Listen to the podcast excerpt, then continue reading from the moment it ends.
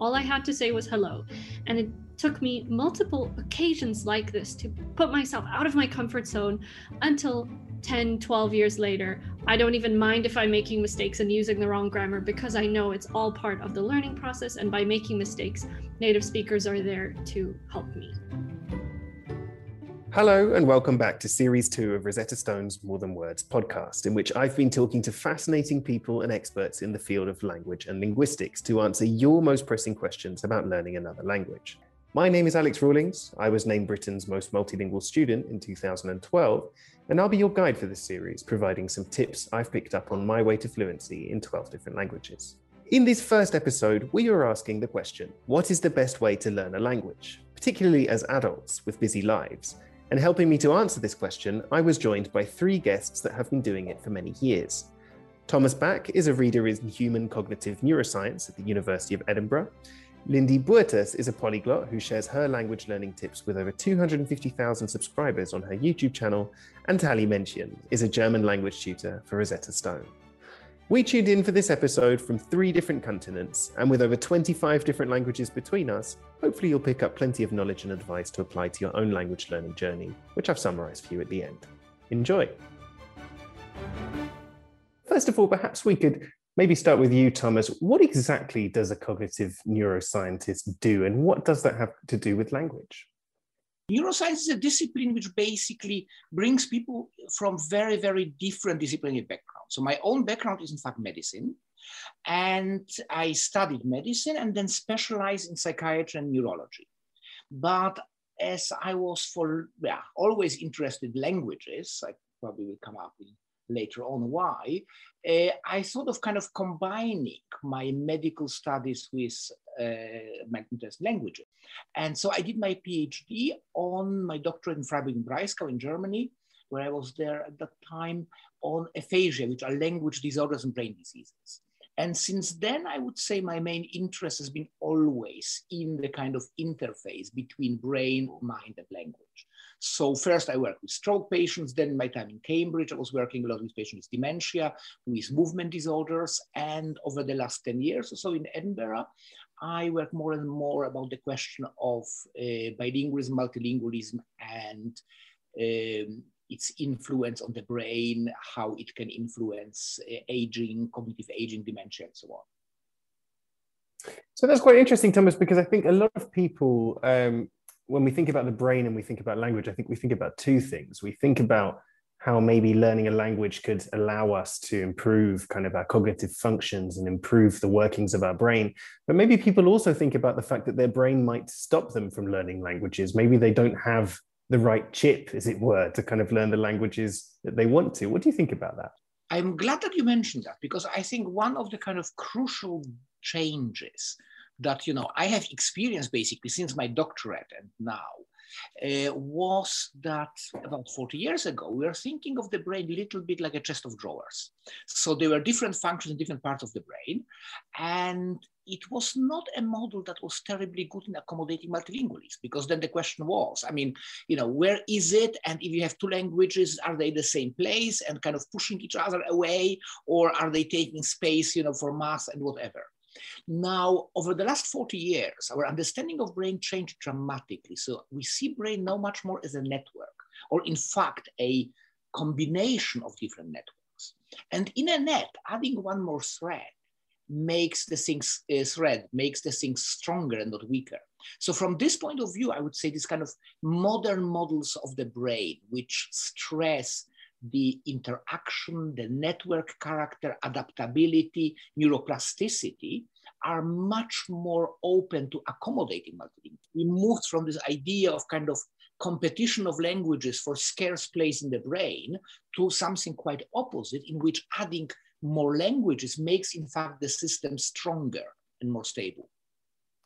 So I suppose, Tali, maybe we could ask you, I mean, as a, as a German language tutor for Rosetta Stone, you must have worked with a number of different language learners. What's been your experience with this? Do you think that anybody can learn a language, or is there have you noticed any specific characteristics or attributes about your more successful students? Yeah, so definitely, I think that anybody can really learn a language. I think it's like anything else in life that if you're consistent and you show up, you can do it. Um, I do think that um, some people might have it a little bit easier just looking at my experiences. I don't know if that's uh, right from a neuroscientific point of view, but from my experiences, people that are very consistent, you know, those are the people that make the biggest progress, obviously. And I also think, or I think I noticed that people that are bilingual already, they tend to show a little bit more progress or success a little earlier. Um, in my head, it makes sense because I'm thinking they know how to learn a language already. Because this is, if you never learned a language, it's a new concept, and you have to learn how do you practice it and how do you learn what's the best way for you to really learn a language. I guess everybody's is very different. Um, if you already learned a language, you already kind of know what works for you, you know, the techniques. And I think that probably helps the people to learn a little bit faster at least that's the experience that I had. well, it's interesting you say that, Tali, because I mean, um, I grew up with two languages at home, although I don't think I really was bilingual until kind of a bit later in my childhood. I mean, there were some kids at school who were super bilingual, who from day one could speak both languages. But for me, it took me a bit longer to learn my second language, which was Greek. Um, but one of the things I noticed in the kids around me who were extremely bilingual is that they were far less interested in learning the languages at school. And my theory at the time was that well, maybe they're just used to having a second language for free and they're not used to actually putting in the work, which is actually where I wanted to bring Lindie into the conversation because Lindie, I know that you also grew up bilingually uh, with English and Afrikaans, yet um, you've also spent a lot of time as an adult learning a language. I mean, do you th- maybe you could draw a little bit on that experience to tell us about, you know, what are the differences between speaking languages bilingually, but also actually having to learn them as an adult? Yeah, that's really interesting. I think I might relate a bit to your experience growing up as well and how I viewed languages at school versus how I view them now. So even though I did grow up um, bilingually, I, I, I think I learned Afrikaans first, and then when we moved overseas to Pakistan, is the first time I actually started learning um, English. I think I learned French before I learned English, but that is just way back in my childhood. Um, and I cannot even remember that far back. But I remember at school, I saw language classes as just, okay, this is a class at school. I need to get good grades, and then it's done. I actually didn't take it seriously. Um, and I never really saw the value of languages until much later when I brought um, friendships and culture and music into that. So languages have always just been like very standard for me. Like, okay, we speak one or two languages at home, and I take a few lessons at school and it really took a, a mindset shift for me to appreciate and value and actually start learning languages out of my own. And what, what do you think triggered that mindset shift for you? What was it that made you start to see languages as something more applicable? I think it's definitely trying to make it fun for myself. At school, it was like um, you get a list of vocabulary words and you get a test, and you might read a page from a book and you repeat that uh, ad nauseum for the year and then you're done. Nothing about that was building bridges with other cultures, talking to people, using the language, speaking it. It was this very isolated thing that you box in an hour or a few hours a week, and that's it. It didn't integrate into my life. So once I um, traveled to Korea for the first time, I realized that wow, I'm, I'm really enjoying uh, making friendships with these people. I love the music, I love the food. And that kind of became a motivator for me to learn this language because I wanted to understand how do these people think? How can I better communicate with them? And from that, it kind of snowballed into, oh, well, Korean is quite similar to Japanese. Uh, and they both stem from Mandarin Chinese. And one thing led to another. And it really started with um, wanting to build friendships and engage with the culture outside of a purely academic school um, environment. I'm thinking also about brain development because uh, I would have imagined actually that when it comes to studying a language, a child who hasn't finished education, who hasn't developed kind of self discipline uh, when it comes to keeping a routine around learning languages, who you know maybe just for example as we've been saying doesn't have the motivation to actually do it in the first place might actually be at a disadvantage when it comes to learning a language compared to an adult who has the experience perhaps of studying of completing school maybe of higher education um, and also the self-discipline to actually be able to do it. So i wonder on a face-to-face value maybe in some ways it is easier for adults. You're absolutely right that with age we of course i think the way how we age or how we should learn making age into an advantage rather than disadvantage is to use all the knowledge that we have to support new knowledge. And one of the things, for instance, is particularly if you learn other languages across your life, that you then integrate this knowledge into learning new languages. So when I learn a completely new language, I will always think, oh, well, this works like in English, but this works like in Spanish, this works like in German, this works in Polish, and so on and so on. And this is a very natural process. I want to stress because there's this idea that you know learning languages adults came as a kind of late thing. If you look at hunter-gatherer societies, many of them have the rule of linguistic exogamy. So that means basically that you can only marry someone speaking a different language. And that means all kids grow up with parents speaking two different languages. But that also means if you want to marry, you have to learn another language. And then uh, it's so practically, the idea is that we learn all the time and older people are sometimes particularly valued because the idea is they picked up many languages during their lifetime. So then can, for instance, they will know magical formulas and so on in many languages. So I think it is absolutely natural to learn languages across our lifespan. And we learn differently because the older we get and the more knowledge of other things we have, the more we can and should integrate it into language learning. Mm-hmm. One of the things that I've noticed in myself, though, I have to say, is that um, I see my language learning progress slow down as I get older and as I get more into adult life. I think when I was, I mean, I'd say it wasn't necessarily that I was learning languages very fast as a child. I think it took more to the age of about 13, 14 to me, for me really to pick up a speed where I was uh, making a lot of progress. And that's when I started teaching myself a lot of languages like Dutch, Afrikaans, uh, Russian, all sorts of things like that. It really started as this kind of obscure hobby, if you like, when I was around that age.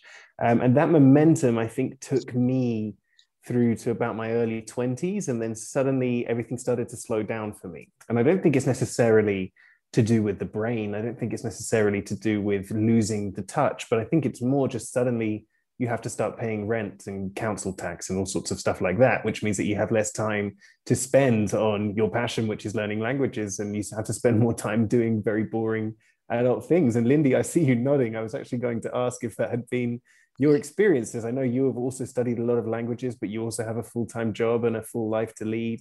How has being an adult affected your language learning? Oh man, yeah. I I don't know how I passed my um, exams in high school with seven distinctions because I spent majority of my time studying Korean and not even studying for my high school exams. So I think I was a different person back then. I don't know how I did it, how I could just have the motivation really to learn languages so much. Right now, I mean, I'm I am tired. I think that's a very real thing that we get. We have so many responsibilities. So I think definitely I I realize that I don't have that that um passion I, I still have the passion but i don't have the innate motivation yet. So then i need to turn motivation into discipline and where in the past I would rely a lot on my feelings, like, oh, you know what, today I'm going to study and I feel like I'm going to go to language exchange, I'm going to do all these exciting things.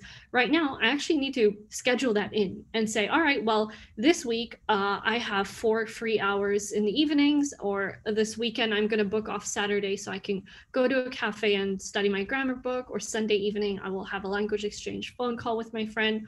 I'm finding myself needing to schedule a lot more and rely more on discipline and planning rather than um, innate motivation.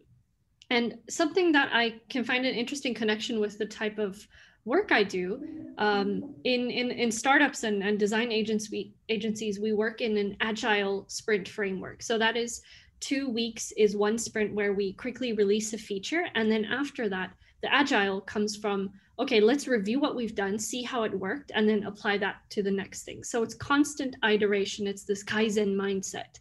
So I can do that in my language learning too. And I have a journal where I map out what I do in a week. And at the end of the week, I review and say, okay, was that, did I schedule too much time and not even do anything? Is this resource working for me? How much speaking practice did I actually get in? Because I acknowledge, you know, just sitting and reading a book is really not going to do much if I'm not using the language. But the point I'm trying to make is at the end of each week, I actually go back and review and um, continuously iterate on my process. So I'm focusing a lot more on the processes and the time I spend on languages rather than just willy nilly studying whenever I feel like it. Because frankly, I don't feel like it every day.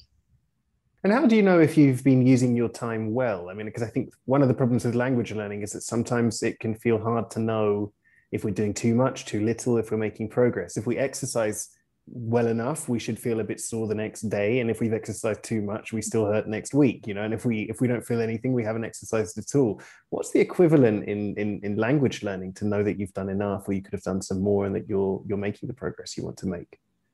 At the top of my head, I can think of two things. So the first one is just really tracking what you do. This is not necessary. Some people are more visual and they want to see. I know people who go very detailed and they have apps on their phone where they log their time and they can say, This week I spent 40 minutes on listening, two hours on speaking. You can do that. For me, I generally just write down even just a monthly calendar view. I'll just mark, okay, speaking practice this day, uh, listening practice this day. But language learning is not necessarily always easy to separate into all of these um, different skills. Sometimes you you you you mix them all. Like i wouldn't split grammar and vocabulary per se. I would just say writing or reading. Uh, so you can track and see how much time you've been spending and you can also keep a journal a video log or a physical journal and go back over time and see how much have i improved. And you can also go by feeling. Like in january it was really hard for me to write more than two sentences in tagalog and now i can write two paragraphs. Then if I go back and look, I can say, hey, I've actually been improving. So tracking your progress, whether that be your actual studying progress or your um, ability to produce the language and looking back on that is one way to feel like you've been exercising. And the other way is just really you have to look at it way more long term. We're so focused on short term results. So you need to go back and think how how what was my language skills like last year or two years ago? And think hey i've actually improved in the last six months or two years instead of thinking oh have i improved in two weeks? Because it's not that easy when you're zooming in microscopically.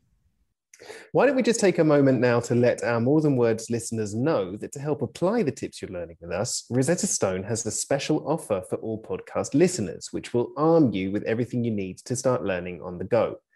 Simply go to rosettastone.co.uk forward slash podcast, where you'll receive a special offer on all Rosetta Stone courses, including their lifetime subscription, which will give you access to language learning for life. The link is in the episode description, so just click through from there to start your own language learning journey today. One of the things that I like about Rosetta Stone is that they offer customized plans to help you achieve your specific learning goals. You can create your own plan based on your existing level and your motivation for learning a new language. It's basically like having a virtual language coach to help you make sure that you succeed.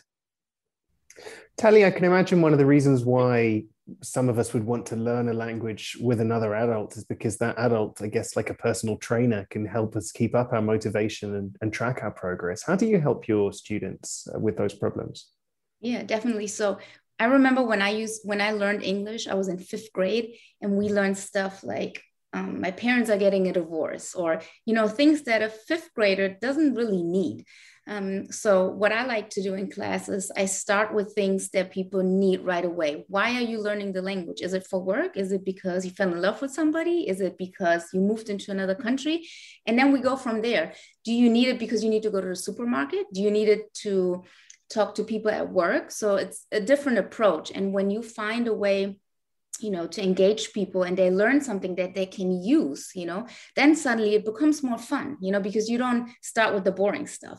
Yeah eventually you're going to have to you have to get some of the boring things you know to get to the good and fun stuff. But if you combine it and kind of take like you know take something fun and combine it with the boring like kind of hide it a little bit i think then you stay motivated you know you stay on you stay on course um, and I think that really works. So I usually always ask my student first, why are you learning the language? And then we take it from there. And Thomas, what advice would you give to adults who are thinking about learning a new language? What sort of things do you think they should be thinking about? I would say the journey becomes the pleasure and not only the destination. So you start seeing pleasure in learning itself. And I sometimes say, you know, it's a little bit like it's like like traveling. You know, the fastest way of getting to a place is not always the most beautiful one. you know, you can fly somewhere, but you can also go by land or by ferry and have a wonderful uh, meeting. I remember I was once went to a meeting, you know, from Edinburgh to Belfast, and then most people were just flying and they were very stressed and there were delays in the airport. And I went by bus to Ayr, where I've seen the play birthplace of Robert Burns, and then took the ferry from Scotland to uh, to Belfast. So by the time I arrived in the evening, I had a feeling of having had a quick holiday it was like mini holiday. So I came happy and relaxed, and all the people who were kind of running for quick efficiency came up very stressed. So from this point of view, I would say uh, language learning can be like such a journey in which, in fact, you enjoy all the things that you are exposed to uh, in between. And in this way, you learn as well, because very often we learn not necessarily because we want to learn, but because, so to say, it's almost like a byproduct. Just to give last examples, so for instance, I love history, and if I go to a new country, I like to read about its history. It is an enormous pleasure to be able to read the history in the language of this country. So I remember when I went first to Brazil, and then I had Historia do Brasil in, in Portuguese, when the moment for me when I started understanding the historical connections, reading about them in Portuguese, was the moment where I had a feeling, whoa, I got something. At that time, I was still not able to hold a conversation but I could understand. So I think there are a lot of different things which can be seen as success and when, which can give us a lot of pleasure. Mm-hmm. Lindie, what do you think have been some of the biggest barriers for you, the biggest challenges when it comes to learning a language? For me, being able to practice a language and getting yourself to the point where you feel comfortable speaking after the beginner level is always a challenge. And interestingly enough, I feel that it's either one of two things. Either you are so nervous that you're going to make mistakes and you're too scared to speak, and you never practice speaking until you feel comfortable and you know en- enough words. Or you are so confident in yourself as a beginner because the less we know, the the more comfortable we are actually because we know we're going to make mistakes. So I think I might fall into that category where I feel, okay, you know what? I'm here to learn. It's okay if I make mistakes. Uh, let me just mess up a native speaker won't mind but it takes it took me about 10 years to get to the point where I feel comfortable to speak and know that I'll make mistakes. Before that, I remember the very first time I had to say 안녕하세요, hello, to a Korean shop owner, just walking in and greeting them. I was quivering outside the store. I was like, I can't do this. I can't. And all I had to say was hello. And it took me multiple occasions like this to put myself out of my comfort zone until 10, 12 years later, I don't even mind if I'm making mistakes and using the wrong grammar because I know it's all part of the learning process. And by making mistakes, native speakers are there to help me. But that was a big mountain for me to overcome. Also, because I am shy and I am an introvert. So it was not easy. Thank you, Lindie. Tali, um, what kinds of challenges have you seen in yourself and also the people you've been working with about learning a language? So I definitely think that finding time to practice, if you want to stay consistent, it's really hard sometimes to find the time to practice. Nowadays, everybody's so busy working and if you have kids, you know, and then to find extra time for me, it's doing the laundry, cooking, you know, taking care of the kids, doing homework, going to baseball, going to tennis. When do I find the time to schedule in, uh, you know, a little bit of time for me to do what I want to do? And Learning a language is something where you have to be 100% consistent um, in my opinion. You really want to even if it's just five minutes a day or 10 minutes a day but that will really put you to the next that will really elevate you to the next level. You have to find the time to do it. And i think to a lot of people that is very challenging. Hmm. Thomas, I know you've once uh, described language learning to me as like a full body workout for the brain. What exactly is happening when we learn a foreign language, and why is it so important to keep persisting even if we find it difficult? Well, a lot of things. So I think one of the re- questions I often get asked is that, you know, oh, well, if I want to train my brain, why don't I do just Sudoku or, you know, crosswords? Uh, I think what is unique about languages is, well, not unique because music maybe comes quite close to it, is the enormous number of different things that it requires. So languages are about sounds. So for instance, when you ask me what my biggest problem is, I say very clearly the tones in, you know, uh, Mandarin and even more in Cantonese or other versions of Chinese. That's what I find most difficult. Or in fact, in Damara, when I was in Namibia, I was trying to learn some words in, in the local uh, Khoisan language. So, uh, so one thing are, so it's perception, it's production, it's also visual processing if it's written language. But then we have also the level of the lexicon where you have a lot of different concepts. So anybody who knows more than one language knows that many words do not translate one to one. They have different flavor in different languages. They roughly correspond, but they are not quite the same. And that is something which makes you very aware of a lot of nice, fine semantic distinctions in the world. So your word becomes richer. Then comes the whole world of grammar. And that is, uh, for instance, you know, learning the rules. That could be hard, but it also you know, could have the kind of the fascination of, you know, almost algorithm or some kind of computer program. And then last thing is the pragmatics. Languages are very different in how they use the things in context. So for instance, I was interested, you know, Korean has been mentioned. Korean Japanese are notorious for having very different registers. So it's not just, so even if you say, you know, it's nice weather today, you might say differently whether you are the boss saying it to your, so to say, you know, employee or vice versa, or whether two people speak at the same level and the same in Korean. So from this point of view, I think this incredible Uh, language is at the same time very, very kind of mathematical and incredibly emotional. So this whole breadth of things, there is hardly anything that, so to say, our brain is not involved in that is not in some way tapped in by languages. Speaking there, Thomas, about you know picking up on sounds, learning vocabulary, grammar, and all of these different things. It's very interesting to hear you talk about that because one of the focuses we're going to have in this series of um, of uh, more than words is going to be on those specific different uh, topics. For example, learning vocabulary, learning to speak with a better accent, um, and so on and so forth. I suppose my next question, though, for everyone really is once we've got to that point where we're very sure that we want to learn another language, we've made the time, we've found the resources, and we've made the commitment to ourselves. I suppose the next question is what do you start doing next? What's the very first thing that you need to start tackling on your journey towards learning a language? Tali? Um, I I love to start with vocabulary. I know it sounds a little maybe you should start with grammar, but I think that the more vocabulary you learn, um, the more motivated you stay because you can use it you know you can see how you can um, build sentences even if they're not grammatically really correct 100% but you can start applying it you know and if you speak with a native speaker they will you know they will correct you but at least you can try to keep up a little conversation at the beginning. So i would i would focus um, at the beginning i really would focus on vocabulary and then maybe go into reading and speaking and writing or grammar, I should say. It depends very much on the language as well. So if you have languages which, let's say, like Chinese or Indonesian and so on, where the word usually doesn't change the form, then you can learn it as a single word.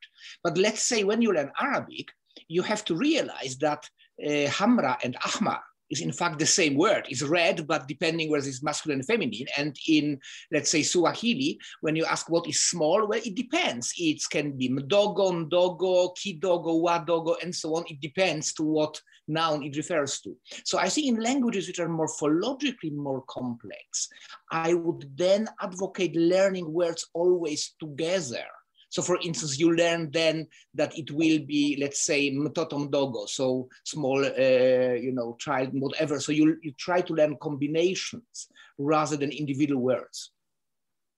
If I can just follow on that, I think that's an excellent point you've made, Thomas. I find that with Hungarian, where one word can just change completely, it's a lot easier for me um, to memorize vocabulary in chunking. So very short little sentences, short phrases. I don't think I've ever really memorized vocabulary lists in Hungarian because of this exact reason, but my vocabulary notebook is actually a list of very short phrases. And um, the only thing that I think traditional language education at schools gets right is giving you a vocabulary list in a theme, thematic vocabulary lists because then you can make connections between words um, according to a certain theme. It's not completely random, but the fact that they are just single vocabulary words is not really going to get you very far if you don't know how to use them, which is um, great what you said, Tali, is making it fun. Like if you can point things out in the house, you can visualize that space and you can start drawing connections between these vocabulary words. So I think we all can actually agree on the importance of um, not learning vocabulary words in isolation, whether you are visualizing it in front of you somewhere or you are connecting it to other words in a sentence. That's definitely going to make you learn a lot faster. I've always been a great believer in learning in context. And I think one of the best contexts to learn in is actually when you make a hugely embarrassing mistake in front of a crowd of people that you don't know. Uh, when you accidentally get a word mixed up and say something you don't mean to, I think you're definitely in a place where you're never going to forget that word again.